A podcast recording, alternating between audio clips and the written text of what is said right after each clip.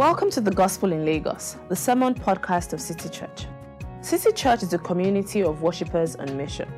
We exist to catalyze a gospel centered movement that renews Lagos spiritually, socially, and culturally. You can find out more about us at www.citychurchlagos.com. City Church. Love Jesus, love people, love Lagos.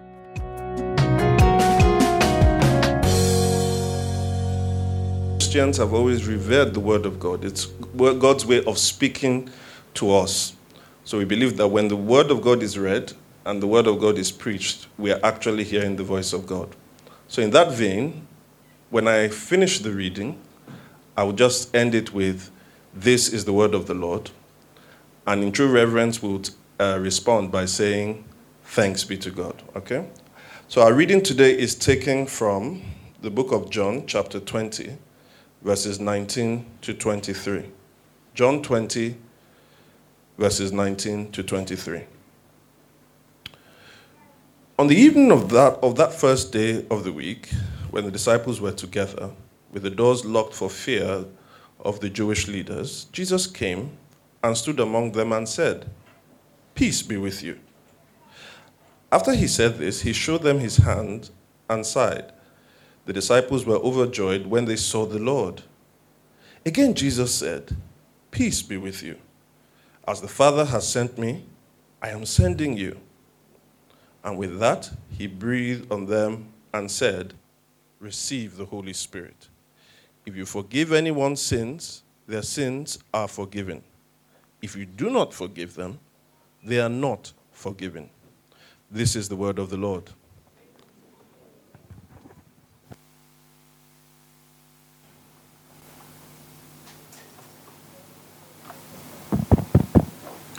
Okay, good morning, everyone. Um, so, we are continuing with our series in the Gospel of John. We're coming towards the end of it now. Um, it's titled, the series is titled the Believe and Live series, and this is just one of the um, messages in that series um, in the Gospel of John. Today, we look at a passage in 19 that has a couple of one might say, odd sentences or odd verses that we would want to open up a little bit this morning. So I'll ask us all to join me as we pray. Please bow your heads. Our Father in heaven, we pray that you help us to understand you more and more. We pray that in your gospel, as you reveal it to us, that we understand more of our inheritance, more of our purpose, more of what you want us to get from it, O Lord. As we sang this morning, O Lord, we pray that you speak to us, O Lord, for your servants listen. In Jesus' name we pray. Amen. Amen. Okay, I have a story. One day, my wife said to me, Francis, I said, yes. She said, I need you to go and get me diapers for the baby. Actually, she had told me a couple of days earlier, a number of times, please, I need you to go and get diapers for me. The diapers I have is running out. And I kept on studying until this day she said, listen, if you don't go and get diapers for me today, I would not have any diapers to use for the baby. I said, okay, I'm going to get diapers. So I took, I went out and I went to Spar to go and get diapers. As I got to the entrance of Spar, it's a long story by the way. As I got to the entrance of Spar, I pulled one of the carts, you know, and I started dragging it along on my way to get diapers. And then I remember that, ah, I've wanted batteries for a while, you know, some AA batteries. So I said, okay, let me just go to the battery section and get some batteries. So I got a few batteries. I now saw that, okay, maybe I wanted some rechargeable batteries as well. I got some of that. And then I remember that, ah, my, uh, somebody in my house had said that they needed some bread. And, you know, I was passing the bread section. And then I saw some, you know, some nice looking loaves of bread. I said, ah, let me just get a loaf of bread. So I took a loaf of bread, I put it in the cart. And then I was rolling along, and then uh, I, I remember that ah, there are no drinks in the house, and there are visitors that will be coming. I said, let me try and see if I can get some fruit juice. So I picked up some fruit juice, put it into the cart, um, and then I was going towards the area where they actually sell toilet roll. And I remember we don't have any toilet roll in the house maybe I should pick up some as well. So I picked up some toilet roll, and then, you know, we had something we wanted to give to a friend, a gift we wanted to wrap. There was some wrapping paper there, so I picked up the wrapping paper. And then I just went to the till, and lo and behold, I saw a friend of mine. He was the one at the till. I was like, ah, it's a long time since I've seen you. And, you know, we, we, we had, we, we tried to catch up, you know, while I was paying for my, paying for my goods. And, you know, at the end of everything, I wheeled the cart out. I went to the car. I put everything into the car. And then I got back home. And then, you know, I brought the bags out, you know, several bags at this, by this point, at this point in time. And then I, you know, put them in the kitchen. And then my wife said, where are the diapers? I said, ah. and then I had to run out again and buy the diapers. So it's a bit of a funny story. It happened though. It happened. My wife is here. She can tell you that it did happen. But actually, this is the sort of picture of what happens with Christians. We tend to get sidetracked a lot when we ought to focus on a particular thing or a particular mission that concerns us as Christians, as what we identify ourselves with. After the resurrection, the Lord sends the people that believe in Him on a mission. Imagine how tragic it will be when we meet with the Lord and we are asked about this mission and we say, Ah, but we raised godly children. I was very good at my job. Someone like Femi would say, You know what? I was never late for meetings.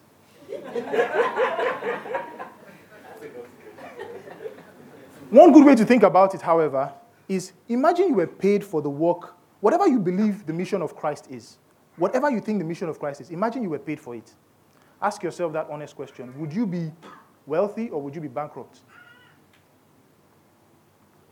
The four gospel accounts and the book of Acts record for us, after the resurrection of Christ, what many have come to know as the Great Commission. The most famous of these is in Matthew chapter 28, 18 to 20. And in that, Jesus Christ says to them, sorry, Matthew chapter 20, Jesus Christ says to them, Therefore, go and make disciples of all nations, baptizing them in the name of the Father and of the Son and of the Holy Spirit, and teaching them to obey everything I have commanded you. And surely I am with you always to the very end of the age. In the passage that we have read this morning, we see perhaps what is the earliest record of this commission of Jesus Christ sending the people that believe in him to actually take the message of the gospel to the world. He says, As the Father sent me, so I send you. It is on the first day of resurrection, it is on Easter day itself that he actually gives this command to his disciples. It says something about how urgent Christ considered this mission immediately he's resurrected, the first instruction he gives his disciples is what? As the Father sent me, so I send you. The title of today's message in the series of the Believe and Live series is Sent with Peace.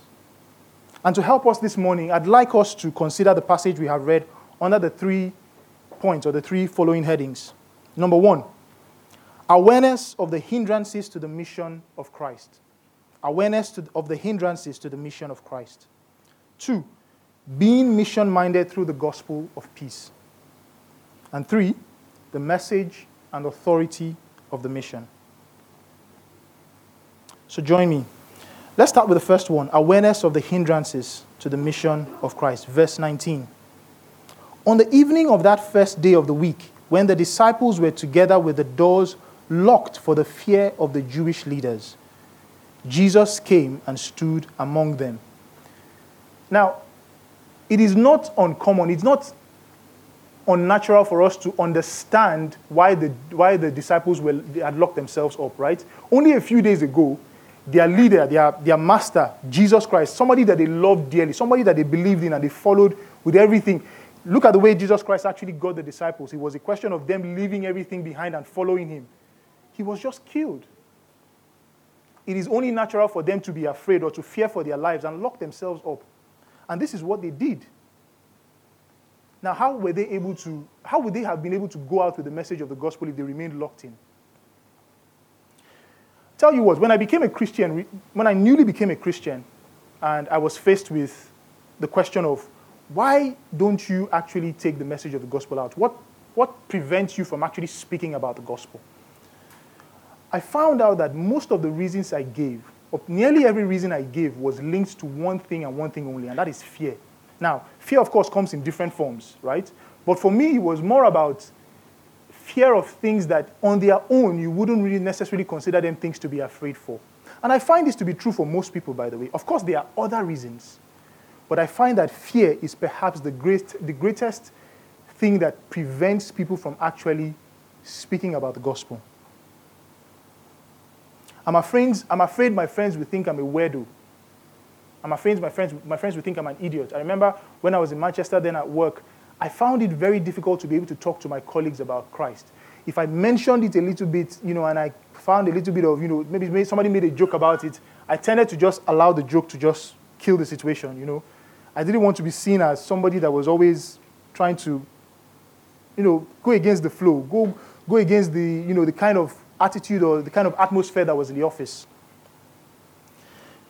Here, it's probably, you know what, let me just shut up. Before they start calling me Spirit Coco, you know, it's, it's a question of, oh, I don't want to associate myself with this kind of people. These people that seem to be very spiritist. You know, they seem to be, everything about them is all about, oh, Jesus, Holy Spirit.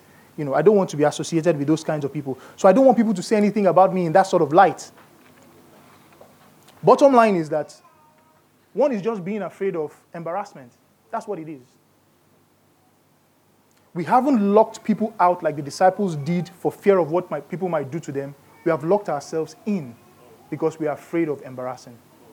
We're afraid that people will embarrass us. We're afraid of being embarrassed.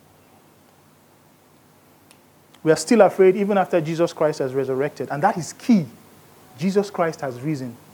We are afraid even after he has defeated death. We are afraid even after he has shown us the victory that is going to be ours. How about lack of knowledge? Francis, you know what? I, I don't know what to say.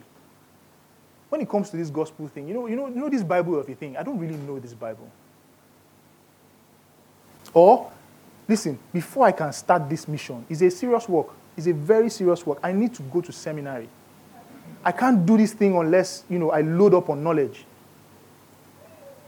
How, do you, how am I going to even talk about this, this gospel self? How do I even express it? I had a when I, when I newly started working here in Lagos, I had a, a colleague, a much older colleague in, in the office. In fact, I, I can't I, I believe this has been my greatest challenge in terms of talking about the gospel to anyone in my life ever. This guy was much older than I, I was. He had been very vibrant in his youth as a um, Christian leader. So he was he took part in everything to do with his university days as a, Christ, as a Christian. He led very many fellowships. He knew the Bible very well. But this guy was a self-professed atheist. A proud self-professed atheist. He will tell you things like he knows for certain that God does not exist. And he was basically just saying it all over the office. And this was the first person I, I met, and he, he basically challenged me. And I tell you, it was very difficult for me to be able to face up to him. Many times when he, and he was very well read, by the way, very smart guy, much older than me. So obviously the age difference meant that I had to be very respectful. Sometimes he said certain things, and I wanted to just, you know, retort back to him, and I just have to, you know, sir, that's not how it is, you know, especially when I wanted to say something else. You know, but he was very, very smart. I found out that in terms of being able to respond to him with information, many times I didn't have what to say to him. Ha- my talking to him spanned over two years. The story hasn't ended about Abraham. That's the man's name, Abraham. Ironic, isn't it? How about being busy? If you work in Lagos, nobody needs to educate you about how being busy can actually affect your life people get depressed about the kind of work. Some jobs in Lagos, for instance, in Nigeria, I dare say, are brutal when it comes to work hours. Shegun Ahmed was telling me the other day that they only just recently started allowing them to close early in the office. What about family commitments? In addition to your job, children? Maybe you have an extended family member or members that you care for. All of these things pile up in terms of your time, and you perhaps never even give thought to what the mission of a Christian is. One more. Perhaps the biggest hindrance of all is the priority with which we view the mission of Christ.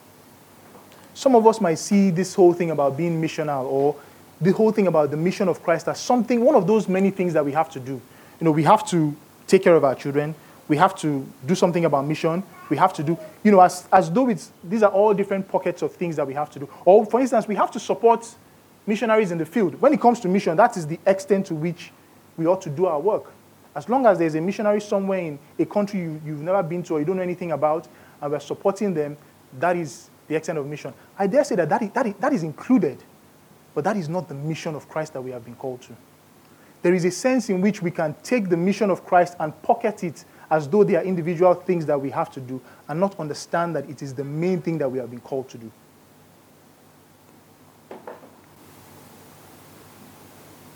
It is not common for us to view bearing the message of the gospel as the main thing Christ has called us to do, having believed in Him.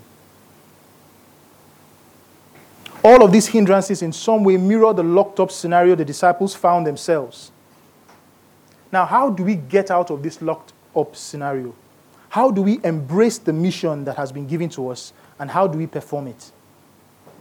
I'm glad you asked because the text that we have read today helps us provide that answer.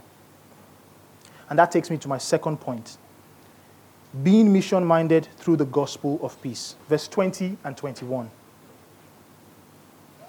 So, Jesus, I'll start from the end of, 20, of 19. Jesus came and stood among them and said, Peace be with you. After he said this, he showed them his hands and his side. The disciples were overjoyed when they saw the Lord. And again, Jesus said, Peace be with you. Now, the words that Jesus Christ utters when he comes into the room where the disciples are locked up in is um, a common greeting amongst Jews. The first time he utters it, peace be with you, it's not an uncommon greeting. It's something that, you know, if, if, if Jews hadn't seen themselves for a long time and they, uh, for, for a while and they met themselves, they will say that to one another, peace be with you. It's like a greeting, a common greeting. Um, if you walked into somebody's house, for instance, and maybe you went to visit them, it's something that you utter as well, peace be with you. So in, at first glance, one might think that this is just a greeting because Paul, Jesus Christ just came into their midst and then he just utters the word, Peace be with you. But here's the thing he repeats it. He doesn't just leave it as a greeting as though he's saying it once and then he carries on with the, with the rest of whatever he has to do or say. He says, Peace be with you. He repeats it, but in between the two statements, there's something that he does, and that is very key. He shows them his hands and his sides. Why? Why is he showing them his hands and his side? What does that have to do with peace? What does that have to do with the fact that he's, he's telling them, I bring you peace? I'll tell you. It is because he's showing them his hands and his sides is the, perhaps the clearest evidence that Jesus Christ, who was dead, is now risen. Now, that is so crucial. That is so crucial. The fact that he is able to demonstrate to them that this is not another Jesus, this is not another man, this is the person who was crucified. The reason why you are locked up in this room and are, and are afraid is because you fear for your life. You don't need to be af- afraid anymore. Why? The thing that you are afraid of the most, which is the fact that your master has been crucified, has been defeated, which is death. And the evidence is that, look, look at me. I was crucified. You can see the evidence of my crucifixion in my hands and in my side, but I am risen. It is perhaps the most important thing, and it is John conveniently sandwiches it between the two greetings of peace be with you. Why? Because the thing that troubles people the most, the thing that really bothers people, when you think about the difficult situations that you go through, when you think about the troubles that plague you, there is none that is worse than death. So if the ultimate trouble, the ultimate evil has been defeated, why should you be troubled? Why should you be troubled? The narrative of the gospel has changed. The narrative of the gospel did not just be that did not just is not just that Jesus Christ came into the world. He lived a life that was fulfilling of obedience. He suffered a humiliating death on behalf of you and I. Now the narrative includes the fact that he is risen. It is an important piece of what it means to be a Christian, to believe in the resurrection. It is the resurrection that brings peace. It is the resurrection that enables us to actually trust in Jesus Christ, not just for our lives here on earth, but for the, our lives after here. Now, John is very, very clear to actually state to us that the disciples were locked in a room. It is not a, um, it is not a passing information that is given to us. It is a very telling thing for Jesus Christ to appear in a locked room like that. Again, it's pointing to the same fact that Jesus Christ is risen, perhaps in a much more, much more glorious state than ever before. In a body that can never, ever, ever again be defeated by death.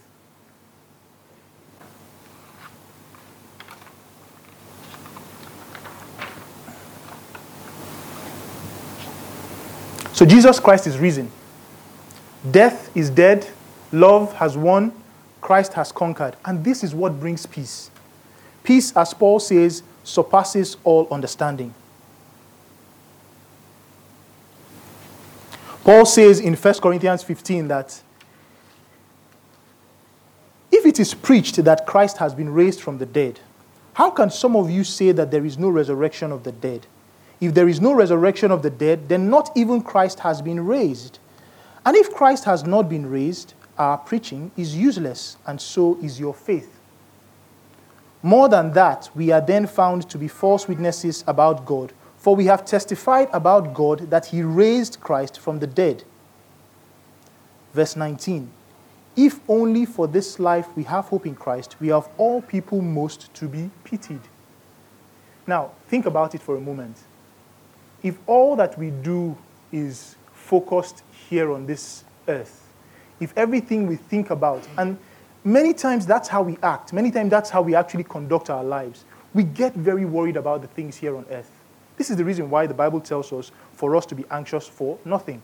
Because we get very worried about children, we get very worried about our jobs, about illnesses, about traffic, about all kinds of things that have to do with here. Sometimes we get worried to the point that if one of those things should actually fail, it's as if our lives are finished.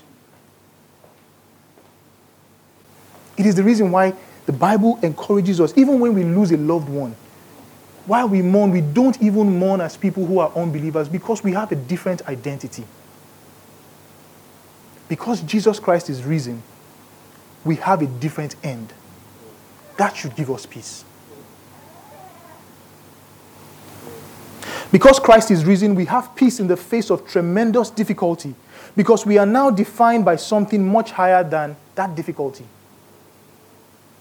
It is not about the fact that you are jobless or you have just lost your job. It is the fact that Jesus Christ knows you and you know him. No matter the trouble, no matter the fear, you are peaceful. Why?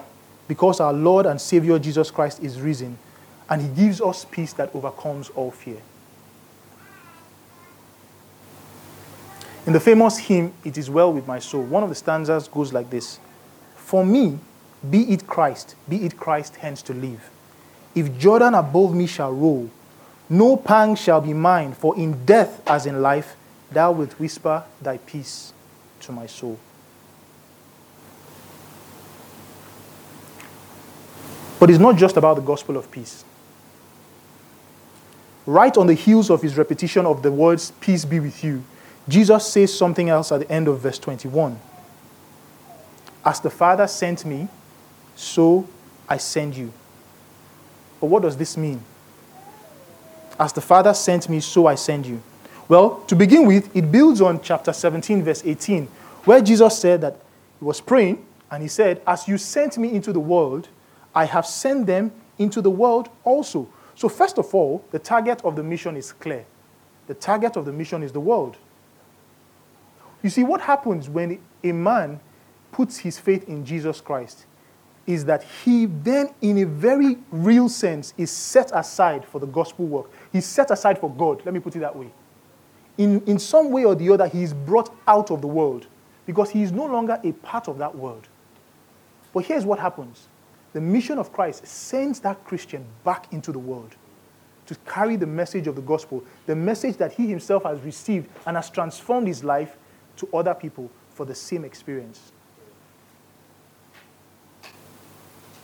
But John is very, very deliberate in this thing about God the Father sending the Son throughout the Gospel of John. In fact, if I count right, probably about 30 to 40 times he mentions this thing about Father sending the Son. Jesus Christ himself repeats it over and over again. The Father sent me. The Father sent me. First of all, we see it in John chapter 3, verse 16. For God so loved the world that he gave his one and only Son, that whoever believes in him shall not perish but have an eternal life. God sent his only Son. For God did not send his Son into the world to condemn the world, but to save the world through him. Verse 18 Whoever believes in him is not condemned, but whoever does not believe stands condemned already because they have not believed in the name of God's one and only Son. So you see that it is not just about who is sending who, it is about the purpose for which one is sent. So fa- the Father sends the Son for a particular purpose, but that purpose is very deliberate. It is Jesus Christ being sent as a gift for the salvation of mankind so that if anyone believes in him, that person is what? Is saved. And if the person doesn't believe, the person stands condemned already. In chapter 4, Jesus says, My food is to do the will of him who sent me and finish his work. And then in chapter 6, verse 38, For I have come down from heaven not to do my will, but to do the will of him who sent me. And this is the will of him who sent me, that I shall lose none of all those he has given me, but raise them up at the last day. For my Father's will is that everyone who looks to the Son and believes in him shall have eternal life, and I will raise them up on the last day. I'm trying to make two points here. One is that it is the Father that sent the Son. And two is that the purpose for which the Father sent his Son is very singular. It is for the reconciliation of man back to God. It is for the forgiveness of sins. So we learn something very important here. Jesus Christ says that as the Father sent me, so I what? Send you. The similarities is not so much in let's find every single thing that Jesus Christ did and let's see how we can replicate it. No. He's pointing us to the source or the reason to why the Father sent him and that is the singularity of the mission of reconciling men back to God. Jesus Christ focused thoroughly on this one mission. He didn't waver. He never ever looked anywhere else. That was the singular mission. That was the singular purpose for why he came here on earth. And he fulfilled it, at least in part, by dying and resurrecting. Famous theologian was looking at these verses and he says that in very many ways, while we can look at Jesus Christ's work and we can say it is finished, it is that same work that he calls us to continue. So it's not as though that Jesus Christ has finished his work and he has gone. Jesus Christ's work actually continues, but it continues through what? Through his church. His church that he is the head and the rest of his church actually do his work. So again, it is not about who is sending who, but we take an example from Christ himself in his singularity of purpose and focus on this one mission on it is, on, until it is accomplished. As long as we have believed in Jesus Christ, we are called to the same singularity of purpose to be mission minded. So you may say to me, okay, Francis, I hear what you're saying, but how do we do this? This is, this is actually quite hard you're not just telling us to talk about the gospel every now and again. You are saying that there ought to be a change of our mindset. How do we go about this? Well, let me offer six or seven things that I think would help us a little bit practically, especially in we live in. Number one, make friends, develop friendships, especially with non believers.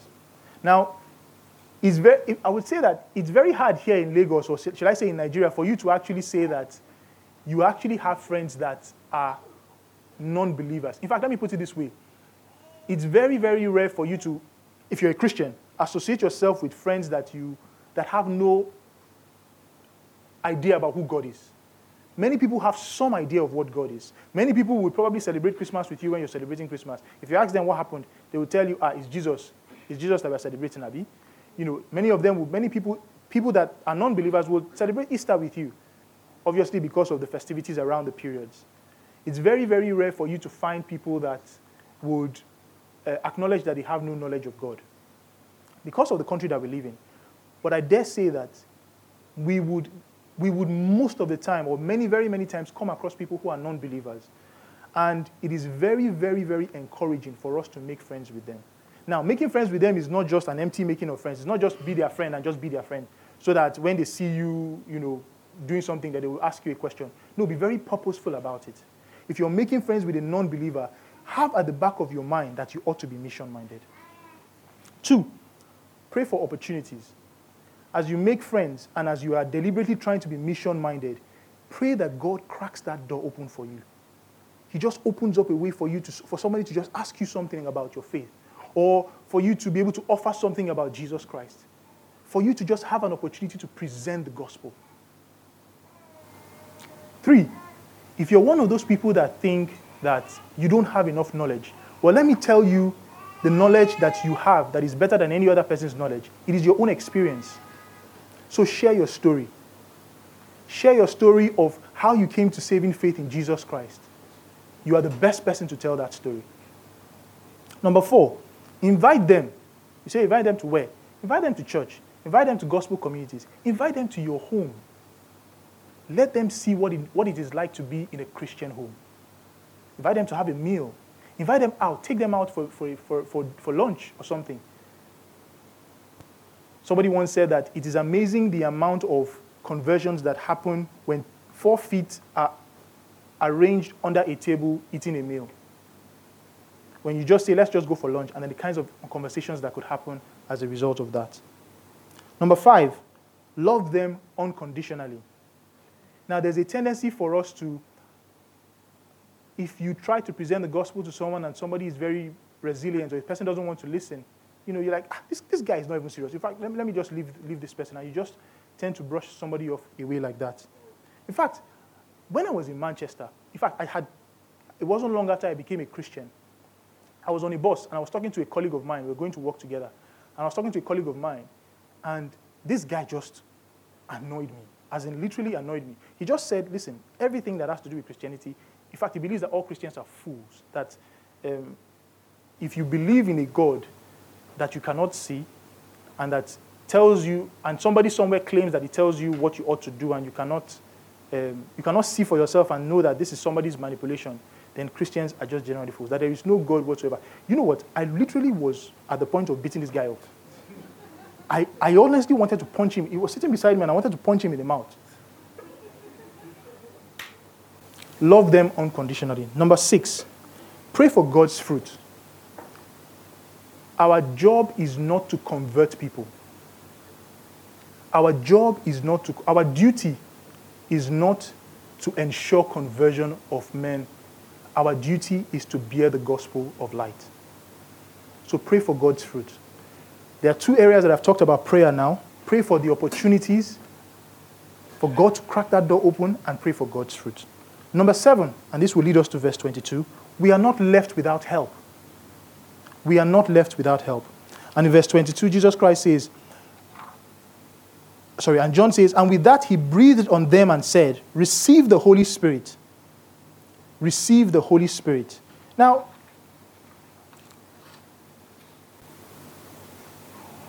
I'm not going to get into some of the difficulties that could arise from here as regards if the disciples actually received the Holy Spirit in this particular case.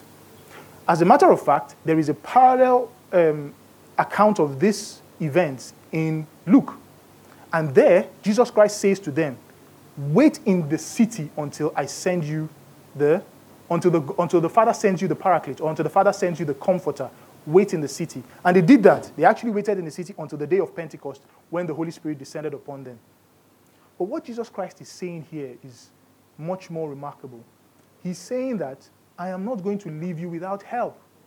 This thing about sending out the message of the gospel, it's a task, yes. It's a daunting task, yes. But it is not a task that you are left alone with.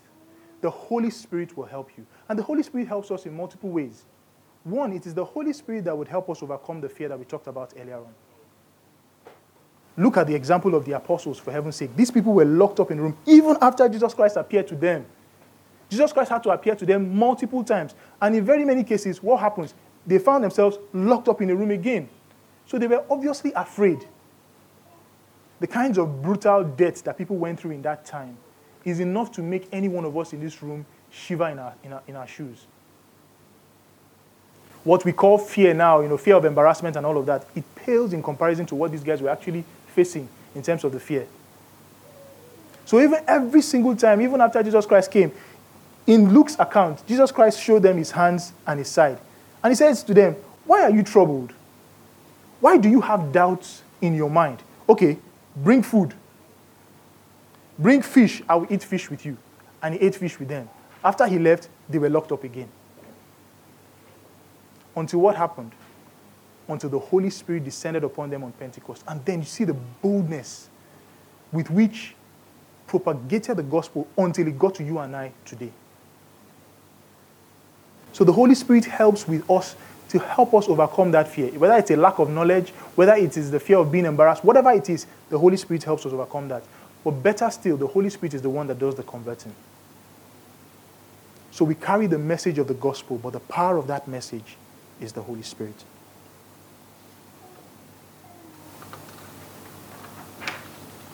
Christ has not left us helpless. We see that the Holy Spirit helped the disciples overcome their fear, but we also see that it is the Holy Spirit that is the one that converts. So I say to you this morning do not be discouraged. If you have someone that you've been talking to about the gospel for, for a while, perhaps a family member, a very close friend, that you've been praying to God for that person's salvation, do not be discouraged. Continue to pray for that person. And this takes me back to my third point. So we've looked at three points. We've looked at we've looked at two points already. Awareness of the hindrances to the mission of Christ. It is our duty for us to look at ourselves and ask ourselves, what is the thing that actually stops us from taking this gospel out? We have to be mission minded. It is not enough to just want to evangelize. It is not enough for us to just say, we'll wait until the church actually organizes a program for us to actually take the gospel out. There is a responsibility on us as Christians to be generally mission minded. We have one purpose as Christians. If you have believed in Jesus Christ, your mission in this life is to actually take the gospel out. And the third one is the message and the authority of the mission. The message and authority of the mission. That's verse 23. But we'll start at verse 21. Again, Jesus said, Peace be with you. As the Father has sent me, I am sending you. And with that, he breathed on them and said, Receive the Holy Spirit. If you forgive anyone's sins, their sins are forgiven. If you do not forgive them, they are not forgiven. That is a bit of a strange statement, isn't it? If you forgive anyone's sins, they are forgiven. If you do not forgive them, they are not forgiven just a mere reading would be like, okay, you know what, let's go and find the people that will be forgiving their sins, you know. Let's just, it's, we've been given, we've been told that's what we have to do. So let's go and find people that we can tell, we can say to them, your sins are forgiven and your sins are not forgiven. But that is not exactly the way we ought to look at those verses. And the clue to how we read those verses is in the statements before. Jesus Christ talks about the mission of his followers. As the Father sent me, so I send you. And then he talks about the thing that empowers that mission. And he says that it is what? The Holy Spirit.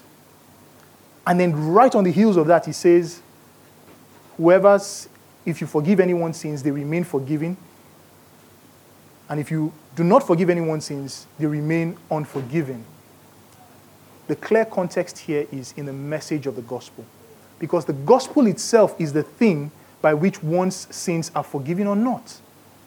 And so when Jesus Christ says that, as the Father sent me, so have I sent you, and then he says, as you forgive anyone's sins, it is the same mission of the gospel that he's talking about. So that when we preach the gospel and we say to people that if you believe in Jesus Christ, then your sins are forgiven. Truly, if that person believed in Jesus Christ, in heaven his sins are truly forgiven. It is simply through the message of the gospel that men are brought to repentance and receive God's forgiveness. Or men remain unresponsive and, left, and are left in their sins. We are the ones that carry that message. We are the followers of Christ. We are the ones that carry the message that say to people, believe in Jesus Christ for your salvation. Now, not only do we have the message of the gospel, but we also have the authority. Now, how do we know we have the authority? Because Jesus Christ says to us that as we carry that message, what we proclaim about that message is surely what it is in heaven. What we proclaim about that message, what we proclaim about people being forgiven when they put their trust in Jesus Christ, that is exactly what it is. We do not go about on our own authority. We do not go about with us by ourselves thinking that there is some power in and of ourselves that we have to grant people forgiveness or not. Because that power is reserved for what? For God. And God has prescribed a way by which man can be forgiven, by which mankind can be reconciled back to him. It is through the belief in Jesus Christ who died and was resurrected. So we have a gospel narrative, and that is Jesus came, he lived, he died, he resurrected, and he was glorified. That is the message that we take to people so that if people believe in this person called Jesus, then their sins are forgiven.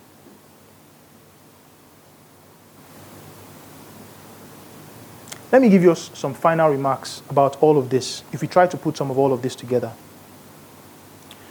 Number one, if you're here and you don't have any experience with the gospel, or you're not a Christian, or you have struggled with this thing about believing for a while, and you don't know what to make of it, or you're just exploring, let me invite you to believe in Jesus Christ. Not just the, the word Jesus, but the Jesus Christ who is risen from the dead. He is the one that can give us peace.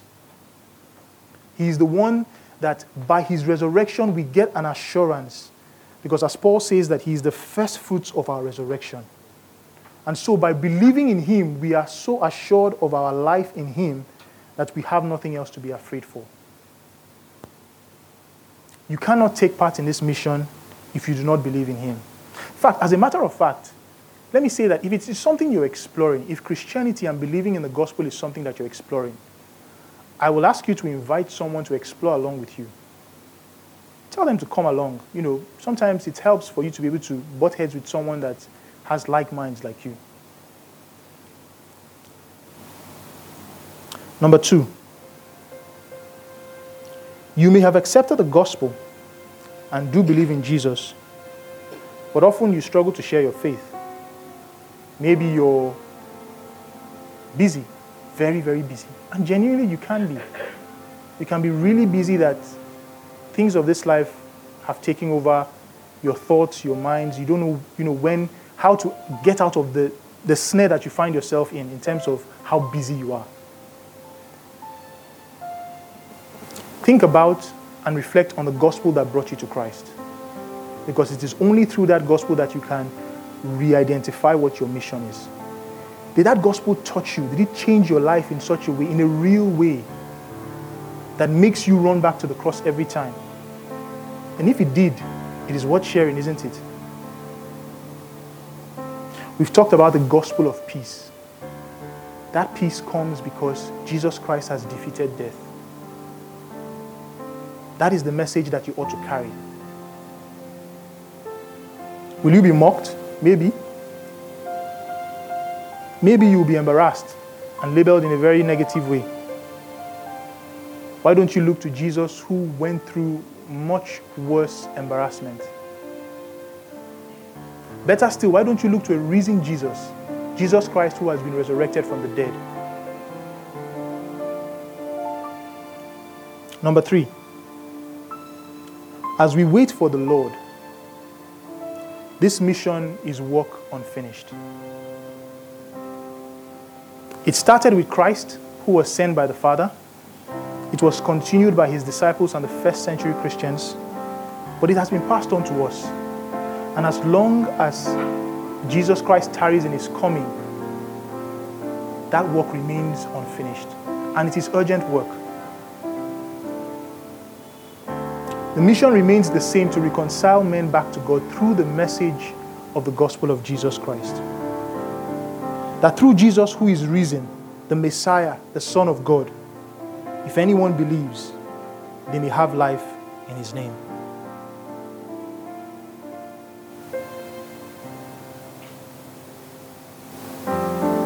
So we've looked at three things today. One is for us to actually look at ourselves and think about how mission minded we are.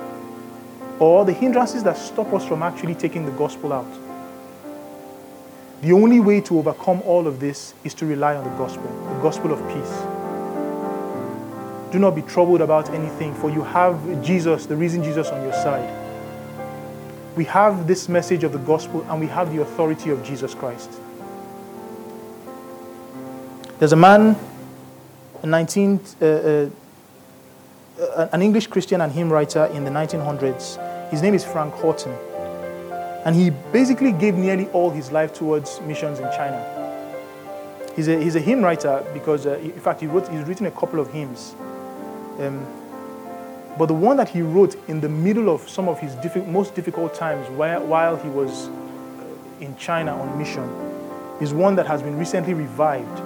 And I would like to read you some of the words of that hymn this morning.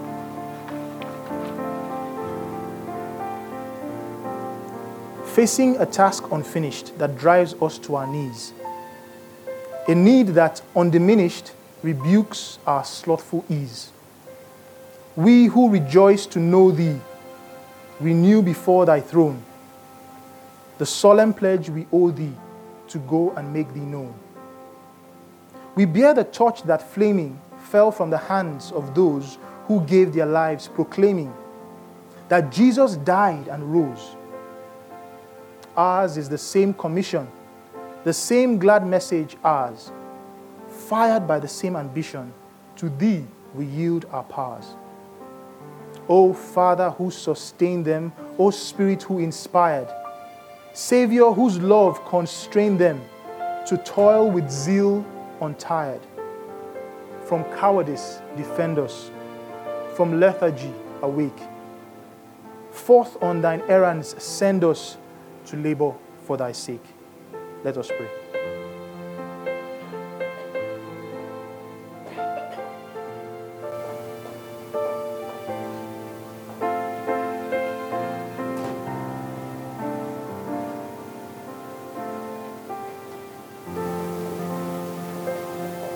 Our Father in heaven,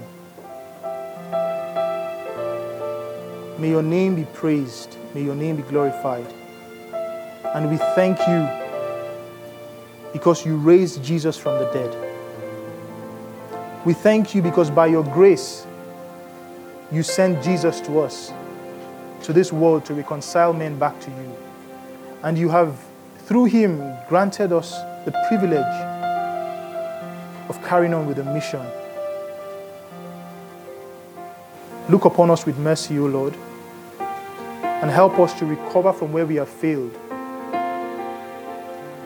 Grant us the grace to look inwards and be forensic about what causes us to fail at certain points in time. Help us to rely on your gospel, O Lord. For it is only through the gospel that we can recover and we can change our mindset to become mission minded. Remind us of the contents of the message and that you have given us authority to speak that message. This is our prayer in the name of Jesus.